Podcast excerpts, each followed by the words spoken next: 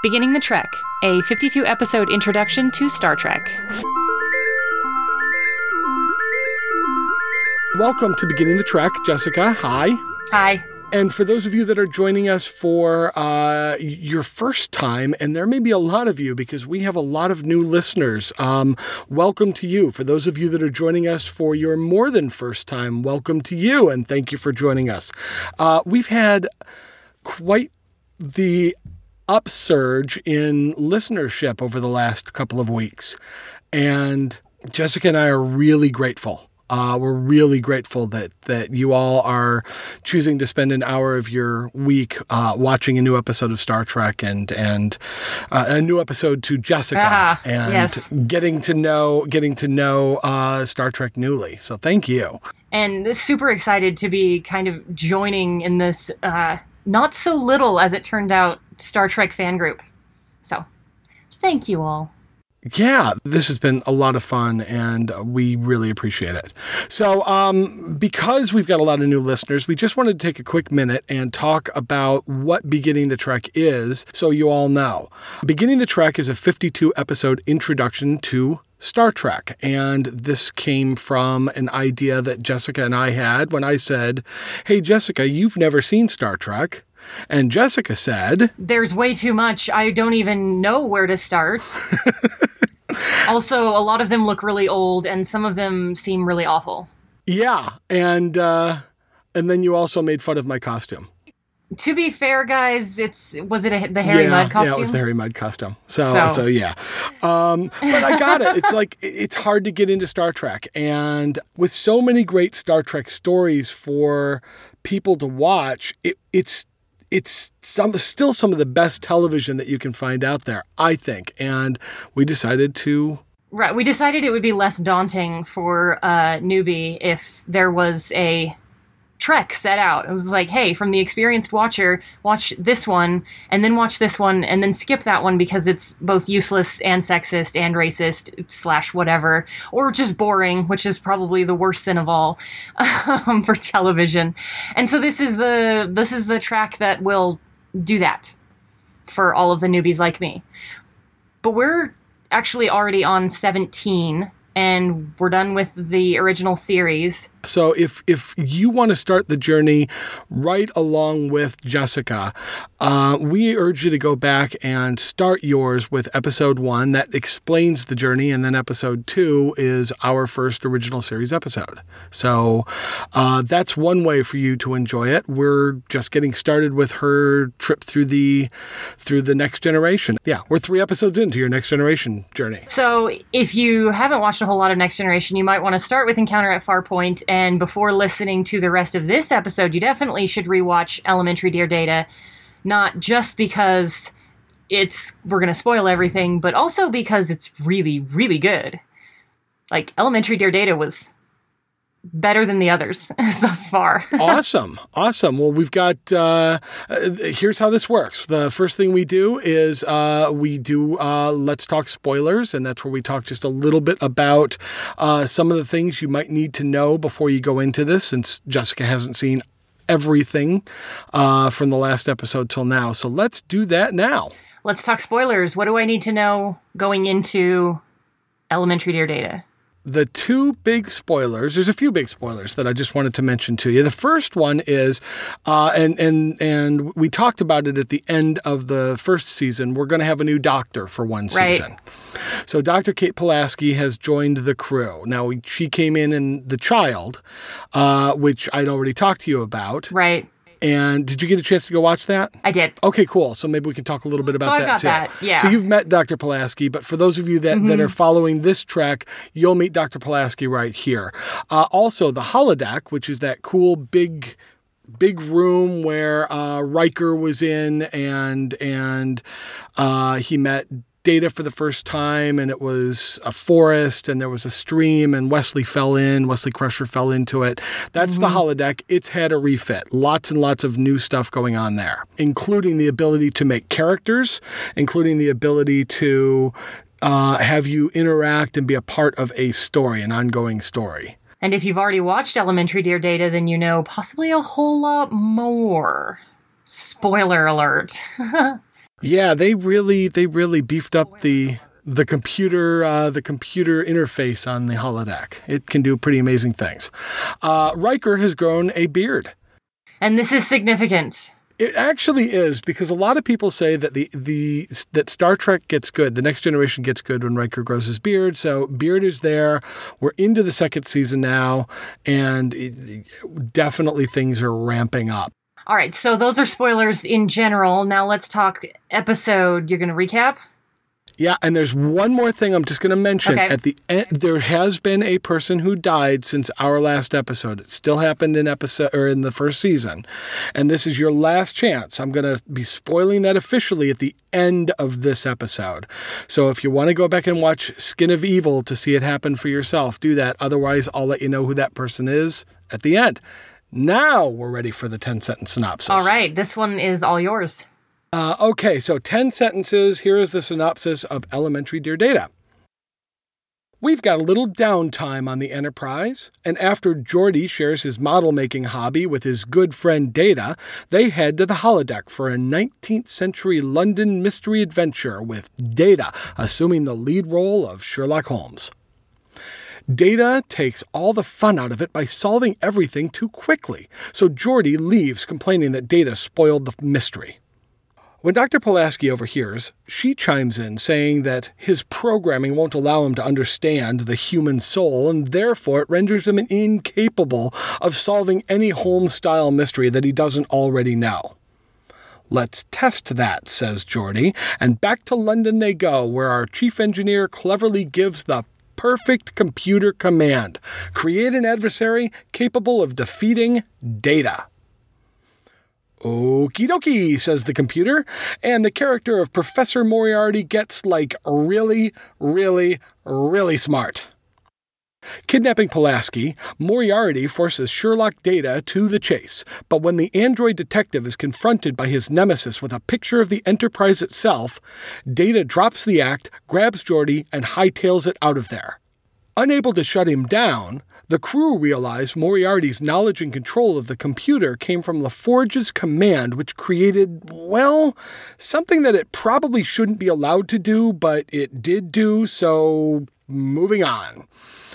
Shaking the ship with his own makeshift control panel, Moriarty summons an exceptionally dapper Picard to negotiate terms. Moriarty claims to be alive, and having overcome his villain character programming, he requests to live and to leave the holodeck, but Picard can't grant this, for there is no technology to transfer him to the real world. As Moriarty is acting not like a villain but a reasonable man, Picard chooses to help him by offering to save him to Floppy and then bring him back once they figure out the tech. And with that, we say goodbye to Moriarty, goodbye to London, and goodbye to the holodeck, and goodbye to what I think is a really fun episode. Nicely wrapped up. Thank you. Although, when you think about it, Pulaski saying you don't understand the human soul, so you need to go solve a riddle that's developed by another computer is really silly, like as a test. It's, and I believe that you're about to make that point when we talk episode right after. Let's talk episode. Let me tell you all of my feels about this one. Tell me all of your feels about Elementary Dear Data. Uh, I really liked it, and I'm also going to be extremely excited because we get to talk AI, and that's one of my favorite conversations inside or outside of sci-fi. Just Oh, cool. yeah, like mentally, I find AI very engaging. So Well, then this was certainly the episode for you. I didn't realize that, but but I, I had a lot of reasons I wanted to show you this episode, which you can probably guess. Um, the holodeck is a very cool place and needs to be explored. clearly, okay. So before, well, before we get into the whole AI thing, because we could probably talk for a full hour on that at least. Okay. Uh, I wanted to call out something that struck me almost the most in this is the costumes and outfits and even the sets. So detailed, so beautiful, like intricate and not plastic nonsense kind of props. They all looked really genuine. Picard is dapper AF. right? Even Worf looks amazing How when he puts sharp on like was Worf in that suit. Yes. And Riker standing there in his little like red and black just looks so jealous of everyone. He looked like it's he was standing there in his pajamas compared to the rest of them, right? Yes. looked, yeah, Worf looked great. Picard looked awesome. The hat with, with the little pop of the of the top hat with his with his cane was Mhm. just, mm, what a great moment. Yes, he just why does he not always run around in the capes and top hats cuz like of, of all people he pulls it off the best. I haven't yet seen a good Star Trek uniform that has a cape, but you never Mm. know. They're making new Star Trek every day. Admirals could show up wearing capes any day now. well, I'll tell you it'll fit as long as Patrick Stewart's wearing it. That man rocks. and even and even Data and and LaForge, who I thought yes. the, when LaForge w- was walking around in there, looking the Acting part, the part with that visor, So well. you get to know a lot more about Geordi LaForge. You get to know a lot more about Data. Well, let's talk about the two of them first. Yeah, Uh, one thing, LeVar Burton should definitely have been given more time because it, there was little shining t- tiny moments, but they were so tiny. And if if you'd, I feel like if they'd have let him go, oh, it would have been really really brilliant. Um, Mm. And instead, we got just like tiny itty bitty moments of brilliance. Um, and who plays Data? uh, Brent Spiner. Brent Spiner. Brent Spiner. Okay. Yes. Uh, phenomenal. This is the first time, actually, I feel like I've seen anybody be like friendly, really, with anybody else. Like, truly, Geordi is friends with Data. Absolutely. It- Yeah. It's it's and it becomes a great model for future friendships that we'll see and explore in, in other in other shows. Uh, when we get to Deep Space Nine, there will be a friendship bond similar to that. So yeah, this is this is going to be uh, something you'll probably see a lot of. Oh, absolutely, yeah. Yeah. They're playing together. They went to the holodeck to play a game. Yeah. They're, well, it's down. Yeah. And in this downtime, and he can even, like, he comes out to his friend and is just like, hey, way too easy for you. Not, not cool. On the flip side, Pulaski's non-friendship or whatever that why is she so what she is she's such a nosy little wench that's like the nicest way i can put this So so um I'm not sure where to go with that. i did meet Pula- i watched the child just as an introduction to season two Right. Yeah. So so I did that on my own and that could be a whole nother episode obviously, but it's not part of this. But I just like some of the opinions are going to be formed with her because she was introduced in a in a very uh she doesn't like Data or not that she doesn't like him, she just think he's he's a complicated machine and that's it. Yeah, she has a very strong opinion of what data is and what he isn't. And she thinks of him as a very limited being. Uh, You know, you can kind of tell he he doesn't have the ability to reason. He can't do the deductive reasoning necessary to actually Right. beat a mystery that he hasn't actually already read. You know the irony there Mhm. is that she decides that proof of humanity in data is by putting him up against another machine. Now that's an interesting thought. And it, and So it certainly she's, cha- she's not the smartest. She'll challenge Data a lot, and the more that she challenges him, the more I'll I started to feel, um, and maybe it's just that I've already lived it, but Right. I'll start to feel more that she's she's trying to pull the humanity out of him. That this isn't. She's not doing this to be snide.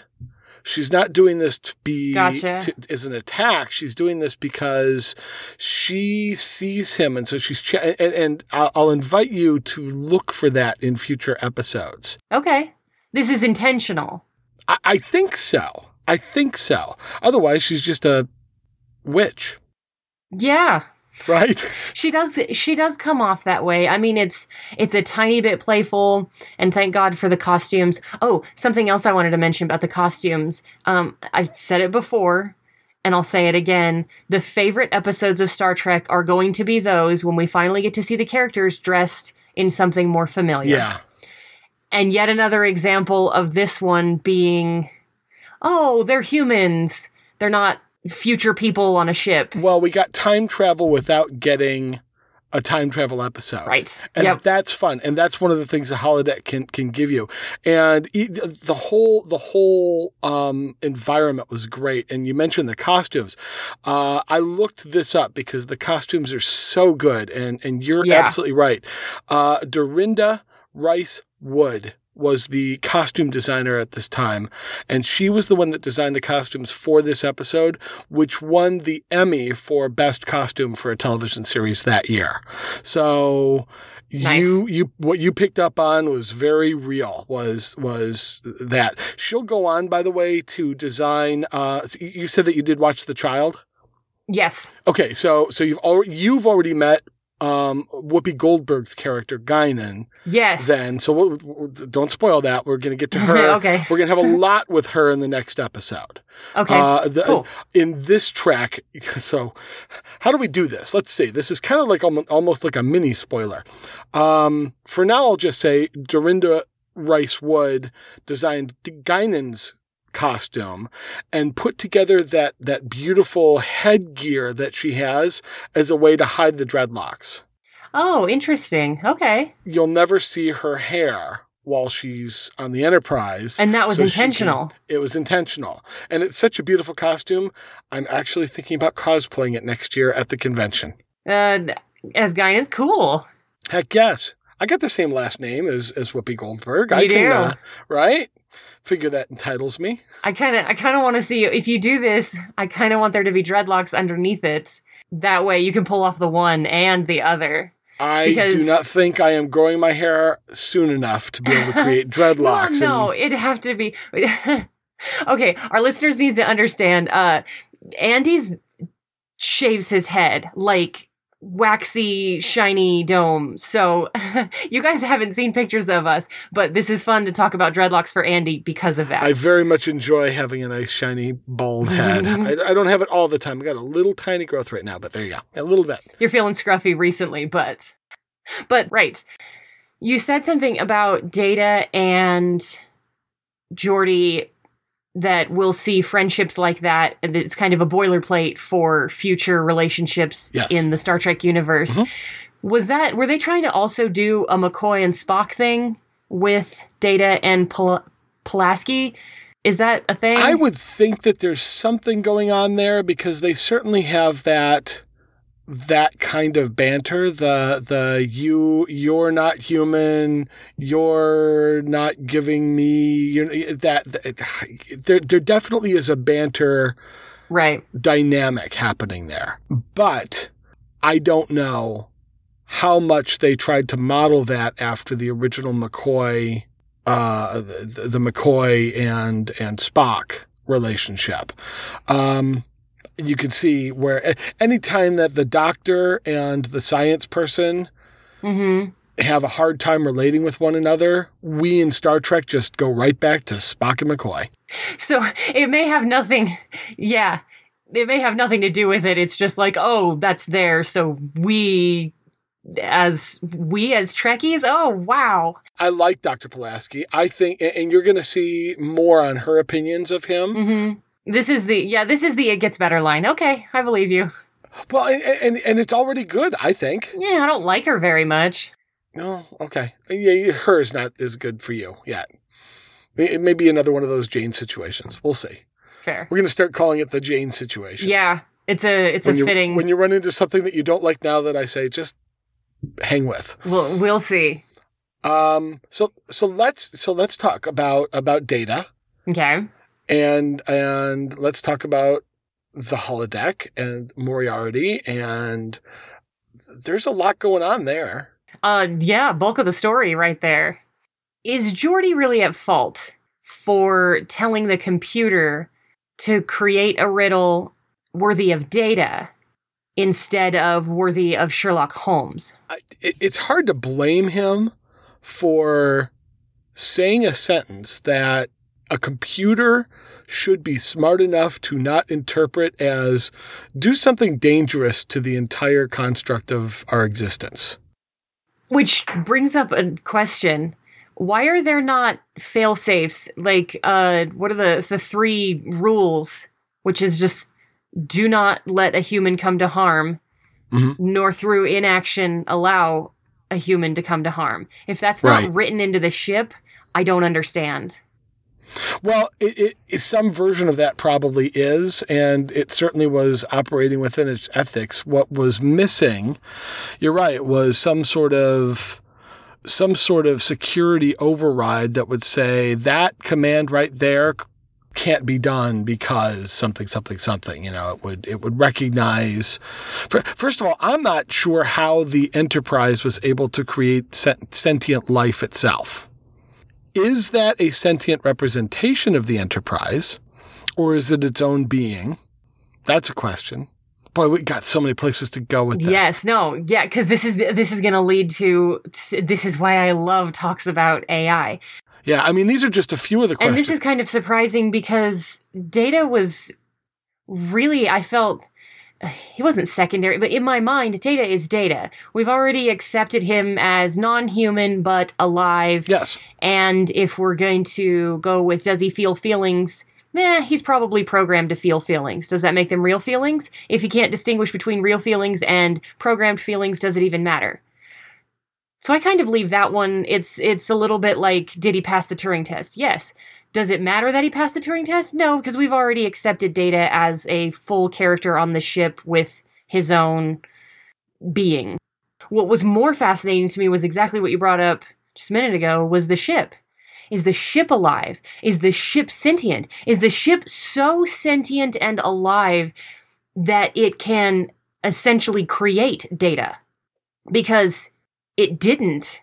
It created something that went beyond data, and you had to bring Picard in. well So here's the next question that I come to from the ship. uh, after all the questions that I just asked that you don't, you didn't chime in with real answers to. Can you? Can you answer those? Answer that one. oh you wanted me to answer them Eh, No, you know, maybe this is just a matter of perception that this was less about data and and more about the ship. The ship is asked to create an opponent worthy of data. It goes way beyond that. Right. Capable the words were capable of defeating data. Right. And thank goodness it didn't go too far because it could have just made like some murdering thing that uh, you just defeated him. Right. If it wanted to, I suppose it could just, you know, drop a building on his head. Which leads to questions about what's the difference between the holodeck and the ship? And is the holodeck the ship's way of manifesting essentially toys for itself? This is a computer playing games with itself because it becomes so much less about data and becomes about Moriarty figured out really quickly. I mean, within seconds. There is so much more than this holodeck. And he drew the ship. Yeah. Well, well, he was there watching them when Geordi calls for the arch, and, and he could and he could Right. see the arch before Geordi made the the command, and that's just a little bit of a plot hole for me because he shouldn't have been able to like see Mm. or interact with them when they were communicating with the computer until after he becomes sentient. But Right. he sees them, he sees the command, you can see something happen there. You see the um, the momentary cutaway where for the first time we see the bridge and there's Worf saying, "Oh, something just happened." You know, you can Right. tell that was not the right thing to say to the computer in that moment. I mean, you Right. could just and and Yeah. you even predicted it. I mean, you predicted it beautifully last week. What was my prediction? Your prediction? oh, that the ship was going to go. You, you, you thought that Uh, Moriarty was his brother, and he's not. He's his arch Right. enemy. You just Right, didn't no, know. no, you didn't know the- the, yeah, the, yeah. the, the right relation. The name there. of his. Uh, you predicted that, and and got that very right. Yes, the ship manifested itself as more as more. Well, did the ship manifest itself, or did it give birth to a thing that had sentience? That was its own thing. I seriously think that the Enterprise, just from this episode, this episode changes what the ship is in my hmm. mind completely. The ship, the Enterprise, this that the the one we discovered in this episode is alive Okay. And it's playing games with itself. It created a character and then said, I'm going to give it this much access because that's what they told me to give it. That is the line at which it will become a danger to data. So it's still following the command, but there's, I don't know, is this just me seeing this in the Enterprise? But it just seems so very clear to me that this was like the ship's intelligence is also taking a break and having fun too. hmm And Moriarty is the manifestation of that because it got to follow Geordi's command. You know, it, it, it's funny. You might be attributing more to the Enterprise computer as far as what it might have been desiring to play to Sure. to you know to create its own avatar to go out Right, and, and, right. and play the game with them. Yeah. But why not? I mean, I don't know. And not until the last season do we get to an episode, but we do get to an episode where um, the Enterprise computer basically does become sentient in a different way. And so we explore this concept again in the very far future. In the Sure. very far future. I'm not going to say no, the the computer's not alive. It does this all the time. It does it does all kinds of little things. Maybe maybe you're right. Maybe the ship is maybe the ship is haunted. Maybe the ship is possessed. Um or it just wants to play. Maybe it's just it's it's a big puppy out in space. just exploring. Yeah, maybe it just wants to it's play just too. you know what the if you take it that way, the Enterprise really is just like uh, an animal kind of sniffing out an adventure, and the crew, in if you take it from that, in its mind, is just the microbes tagging along. Maybe. Yeah, doing their own thing, thinking they're in charge. Maybe right? Maybe it's just layers and layers of code. We've got how many versions of the Enterprise are we at right now? Well, this is the D. So we've had an A, uh, we've had a, a NCC 1701 and then when that gets blown up in Star Trek 3, we get the A, which looks very much like the original. Mhm. Then we get the B, which will you'll see briefly in the movie Generations, which is the seventh movie. That's we, we haven't gotten to that. And that's a bit of a mashup between the original series and the next generation. There are characters, it's the whole it's it's a next generation film, but it includes three characters from the original series. Okay. There is a C. Uh, there is an episode with the C, and and that, and we'll talk about that when we get closer to that. And then the D is the one we have right now. And then just for fun, I'll mention um, that we will see the E at some point in the future. Needless to say, it's on its fourth iteration, and the stuff obviously that it did in the original series is nowhere near the stuff it's doing now. And I'm sure people watching Discovery are like, just you wait. So I don't know. I like thinking about this ship as its own thing. I think humans are egotistical so far beyond to be able to say, we are the standard at which a robot is measured. And we do that with I mean originally I don't even know if we're doing that anymore. We we do that with like the Turing test. How how can it can Mhm. it convince us because we're so smart that it's one of us? Which is ridiculous, which is like Yeah. when you think about it a ridiculous premise for a test for a robot. And then if we don't do that, we do we Yeah. go to feelings. Well, can it actually feel? Because data i think will only ever prove that he's more than what he's programmed by going so far outside of his programming and that'll prove to pulaski that he's alive or can be human he's pinocchio Wouldn't that be a fun thing to see? oh There's an episode. Well, of course there's episode. so whatever the title of that one is, I called it. well, well, so so that's not necessarily an episode, but as we go through this season, and like I said, we're going to mm. do, I don't know, four or five. I, I I'm not looking at the list right now, but a lot of episodes from this second season. So you're going to get to see Pulaski several times, and watch how she interacts with Data as we move through the season, and see where she's just doing what it seems like she's doing in this episode, basically just kind of being a to him, Mhm. and where she's starting to encourage him to be more than he actually thinks he is himself. Um, one of my favorite thoughts about data is the thing that limits data the most is data. Which is about as human a thing as you can get. The thing that limits me the most is me, right?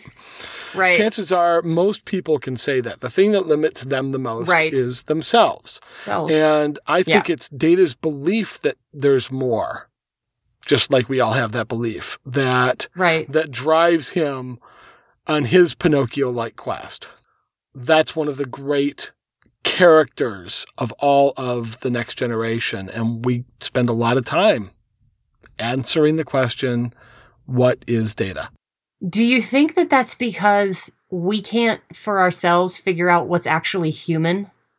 I think we're starting to get that we may not be as far away from the machines that we're starting to create as we used to think we were.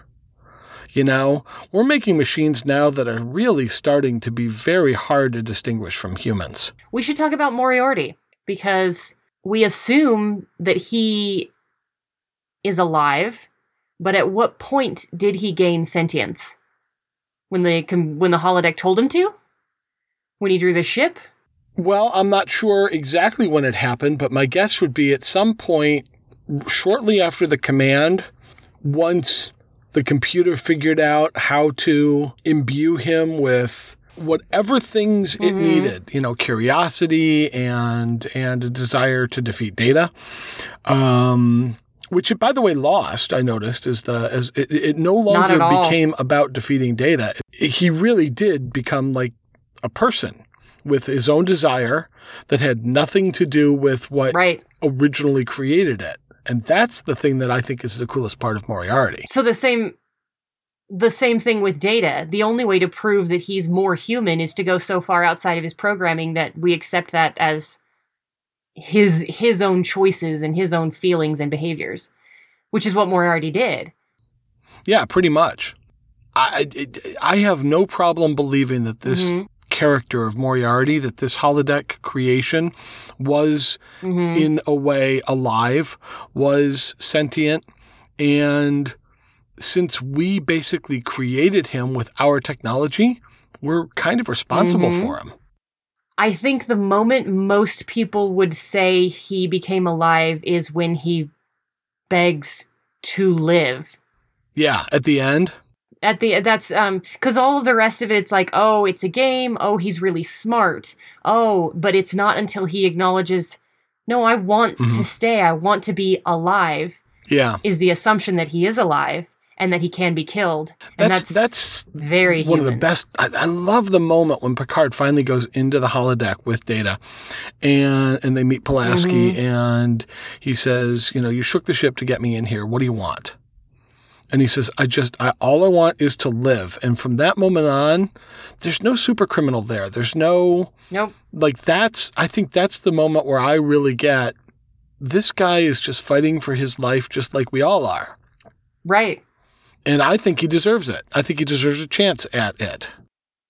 I hope he gets one. I think it's really interesting because the second you say that, Mhm. then it brings into light. Even we as humans don't use a measure of intelligence or uh, comprehension as a test of what is alive. A baby is alive because it was born and it is breathing. We have, we declare brain dead when our brain ceases but it's not until like our hearts and somebody out there can say i'm medically wrong or wh- the brain and the heart that's what we do so if the heart's Mhm. beating technically alive i'm going to go with that even though i'm not 100% sure it's true Okay. If you imagine the holodeck as, or the ship itself, the Enterprise, all of those characters and everything that the holodeck can create is essentially a baby. It's got a heartbeat but no brainwaves, right? yes. So Moriarty was given a heartbeat and brainwaves, but everything in that place could be, has all of the potential to be just as alive. Am I crazy for saying this stuff? No, you're not crazy at all. And and it, it gets explored in a lot of ways. We're going to do another holodeck episode when we get to Deep Space Nine that is my all-time favorite. There are holo not holodecks, holosuites. There's a bar on Deep Space Nine. Okay. In the bar, They know how to party. They well, yeah. Deep Space Nine is on the frontier. Okay. Um, so it's a different a different setting, and they've got these holosuites. And there's an episode coming up that we'll watch because it's just too much fun. And the character, one of the characters, is a, a, a character called Vic Fontaine, and we'll get to him later. But Mhm. he develops his own sort of sentience, Mhm. and they just leave him running for weeks and months, and he becomes sort of an integral part of the of the show. Okay, but there's a character there that's well aware of the ship and everything that's going on outside of this hollow Yes. suite. Yes, he is. He is sentient. He is aware, and so he has a similar experience to the Moriarty character. Except he's not essentially just thrown away at the end. Well, you mentioned that you didn't care for for Picard's actual resolution to put him on a, a thumb drive. right? And just because is that is that a form of death anyway? There's a lot of trust. Moriarty could mess with a lot of stuff, and he doesn't. He just says okay. He Yes. trusts Picard, and Picard trusts him. I don't know why Picard would ever bring him back. Obviously, he started out as a program to defeat something, Yes. so probably his base Picard did make a promise to him that he would try and figure out a solution to get him off the holodeck one day. He did make that promise. He did. So when we connect the holodeck with the transporter, because apparently there's some connection with the technology there, we are going to see that happen? Is that really a good idea? I mean, I know we're essentially killing a someone, but it's we do that a lot. I mean, let's be honest as humans. Well, I, I've mentioned that we'll see him again. Yes, for sure. Um, in fact, let me let me just give you the name of the episode. We'll make that a recommendation for the week. And here's Okay. here's the beauty of this.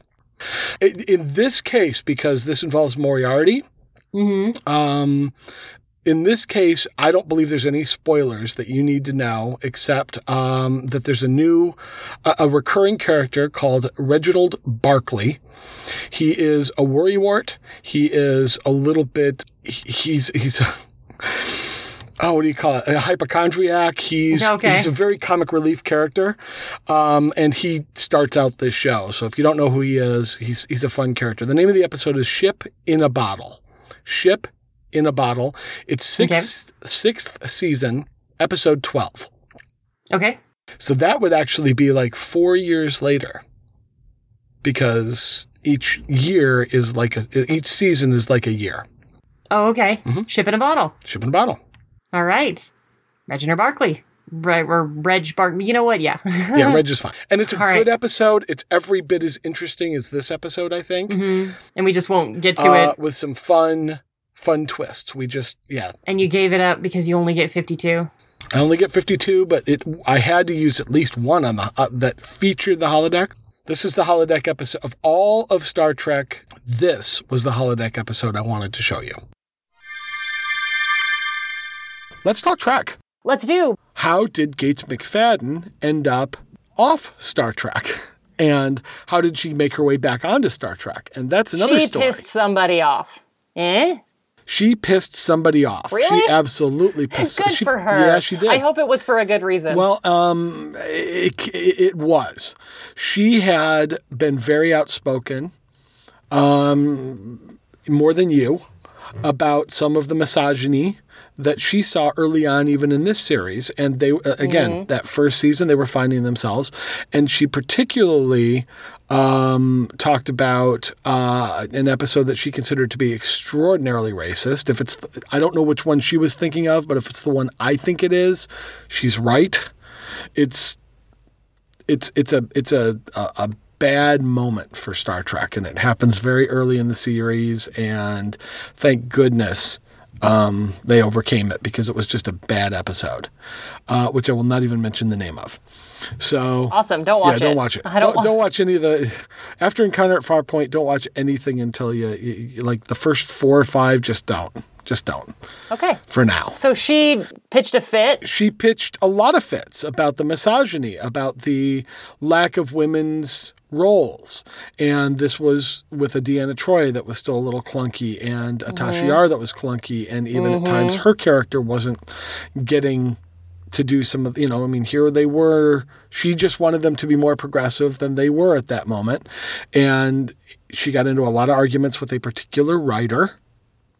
And the writer essentially said, it's her or me. And so it ended up being her. So she was fired. Really? Yes. That writer must have been freaking epic because she's not in any way lacking as Well, an from actress. what I understand, the writer didn't last one more season and they brought Oh. her ah. back.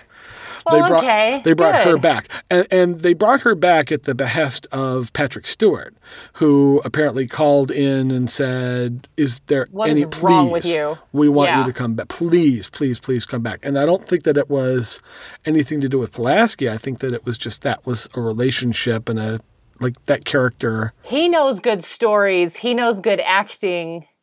Yeah, I'd listen to No- him. nothing wrong with Diana Muldaur, who played Dr. Pulaski. Um, I think she's a great actress, and, and I think that you'll. I really like her By the in end, a I'll lot of these her. episodes, and and I think you will. What did what did she end up doing? Um, we don't see her again, and it's a shame because there's a couple of great opportunities where they could have brought her character back, Mm-hmm. and they didn't. So I have to assume maybe there was a falling out there, or she was. I don't know. I don't know. Maybe she was just done. I could see that. Be like, okay, that was fun. Done. Yeah. Who knows? Um, uh, uh, and, and then since we're in talking truck and we're talking about Diana Muldaur, uh, I'll just mention that she also appeared in as a guest star on two episodes of the original series. Uh, one of them is Return to Tomorrow, which is uh, an episode that I've recommended. It's one of the Tomorrows. So she did a couple of episodes of the original series and then came back and did a whole new a whole- character yeah. on the next generation. So that's cool. That's some talking track. It is. I talked a lot of track. What track do you want to talk? Picard, really interesting. There is no clever way out of this. There is no, I'm going to sneak around Moriarty and pull the plug and use a pipe to knock out the bad. Like, there's nothing of that. Are you, are you saying he's not, he didn't kirk it? He didn't kirk it. He is honest and sincere. He doesn't lie. He doesn't hide. It's both disturbing and really beautiful. Yeah. I I really it's it's fascinating because it may like every every t- opportunity to do this I'm seeing Picard do something I wish we would do more of everyone our own leaders like if they could just be a little more Captain Picardy Yeah. yeah If they could just listen to the other side, find out what they really want, and see if it's really that big a deal to just frickin' give it to them. yeah to ju- like is it really necessary that not keep our promises is it really necessary that we lie and become egotistical grandiose things and patriotism and blah Just- You don't instantly go to let me find out what my enemy is really trying to get and see if I can just give it to him. right You go to he's the enemy and must be defeated. yep Yeah, this was a So- this was a, a nice moment for Picard. Or to how do the holodecks work and how much of it is transporter technology, how much of it is holographic technology. They do talk about how there was a mixture. right You know, it's not all holograms. That piece of paper that Moriarty drew on, right got shown it's got it's he, shown he to was Picard. able to take it to to outside Yeah. of the holodeck. well and Wesley Crusher was wet in Encounter at Farpoint So there's there's some real matter going on in there. Plus, you don't eat holographic scones. she So- she does have. or crumpets, crumpets, crumpets. She's like, I'm stuffed. so so chances are they're beaming crumpets in Mm-hmm. into the middle of the simulation. It's just you've got between force fields and so there's a lot of stuff happening in that holodeck to give you that realistic feel to everything. Right. My mind is racing with how that could be used, especially in warlike scenarios. You could tell the computer, you could give the computer parameters, find a weapon that will defeat, you know, insert bad guy here, and go to the holodeck and see if you could basically make that and then destroy your enemies. Uh, and they use it for a variety of different. They don't use it as often as as a tool, which I wish they did. Um, there's one point where there are several characters that were abducted, and they want to try and figure out, you know, what the like what happened, and so they all go into the holodeck and they create, they kind of recreate the environment that they think they were in, and these four characters working together say, you know, that table was over here Mhm. and it was tilted and it was this and you know like that kind of thing. So it's used as an investigation tool every now and then. Yeah. Forge uses it uh, to create a complete mock-up of the Enterprise engine room so that he can do his experiments in there, which I think is clever as heck. That's, yeah, Uh, really And then he creates, and then he creates a um, the scientist that actually created it. wait, wait, wait, what? He creates a, a character in the holodeck to um, of the scientist that actually created the engine. He Oh. creates the character of the scientist who, one of the engineers who built the engines of the Enterprise, so that he can consult with her. Then he gets attached. Oh, of course. Shall we talk next week? Yes. What are you having me watch? You sound like it's going to be fun. I think so. I think it's going to be very. It's going to. If you enjoyed your conversation about AI this week, Uh, very much. We're, we're going to do some more AI conversation next week, Cool. um, and uh, really dig in. And and so we're going to advance now. This was the let's see. We're going to advance about six episodes into the second season, and we are going to watch an episode called "The Measure of a Man." The Measure of a Man. Okay. It, it is the ninth episode of the second season. Okay. Okay, Yes. measure the measure of a man. Now I I'm already trying to think through what the measure of a man will be so I can give my clueless. Well, let me give you the the characters that it will be highlighting, so you might get a little Okay. bit more there. So this is this is a data episode through and through. Not surprising. Um, Riker, William Riker, the commander, will definitely be mentioned or will be used a lot in this episode. And we are going we are going to meet, meaning you, me, and all of our new listeners who have not yet seen Star Trek, a new character named Guinan. Guinan is played by Whoopi Goldberg.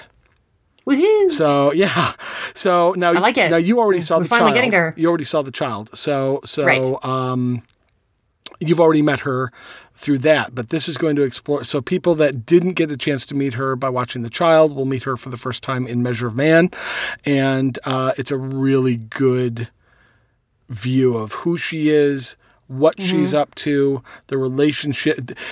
It pin.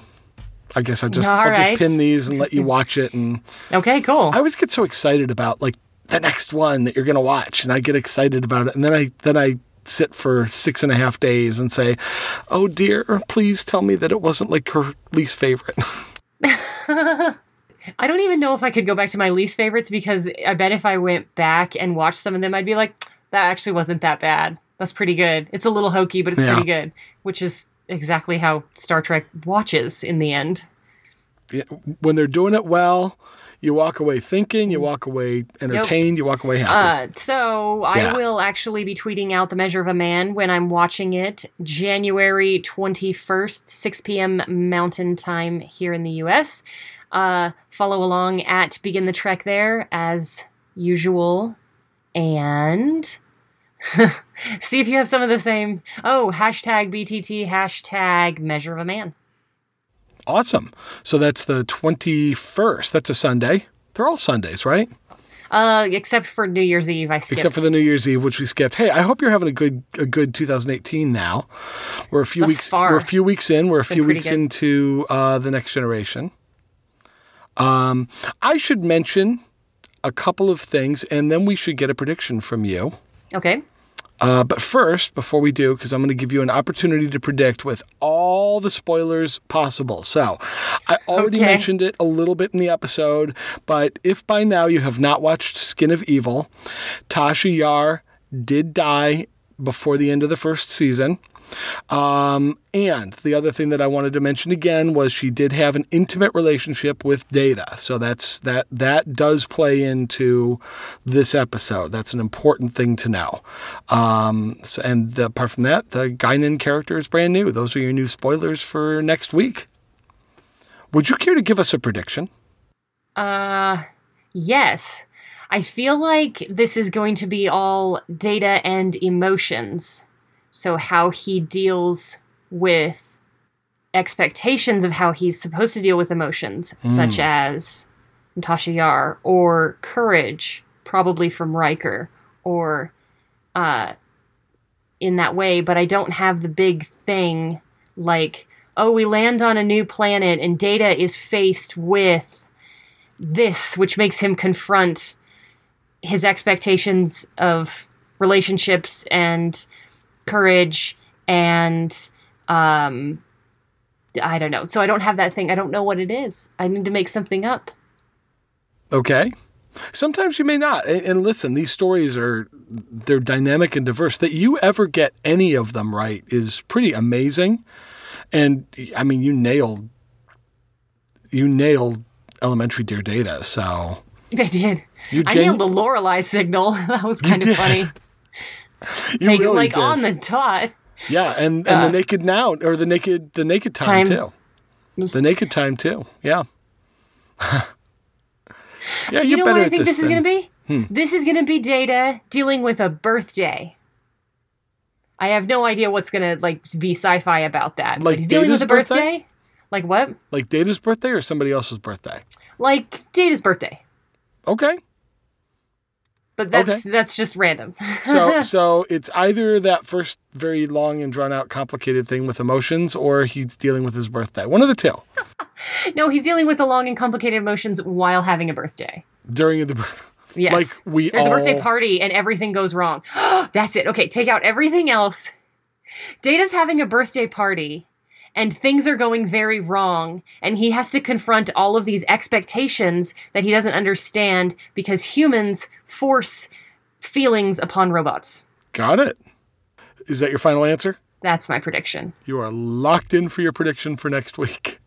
Yeah, it's going to be uh, uh, Me- Measure of a Man is a thinker. It's a good one. It's a thinker. Oh, I like thinkers, which definitely means there's no birthday party that's going wrong. Well, and and it, it definitely involves uh, AI and it definitely involves data. So, uh, yeah, I it, not that I would ever try to predict, but I think you're gonna like this one. okay. I think so. well, we'll see. I think so. All right. Well, you have a fantastic week, You too. and we will chat next time on Begin the Trek. Let's give our let's give our contact information one more time. So. Uh, do you want to do the plug? Uh, sure. Let me For- try it this time. okay. Let me see. So, for those of you that want to get a hold of us, uh, there are multiple ways to do that. You can reach us on our website at www.beginningthetrek.com.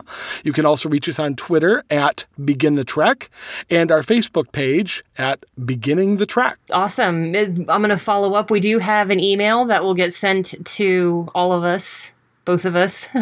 if you want to reach out that way, if that's your preferred method, it's info at beginningthetrek.com. There you go. To the whole Beginning the Trek team. That's right.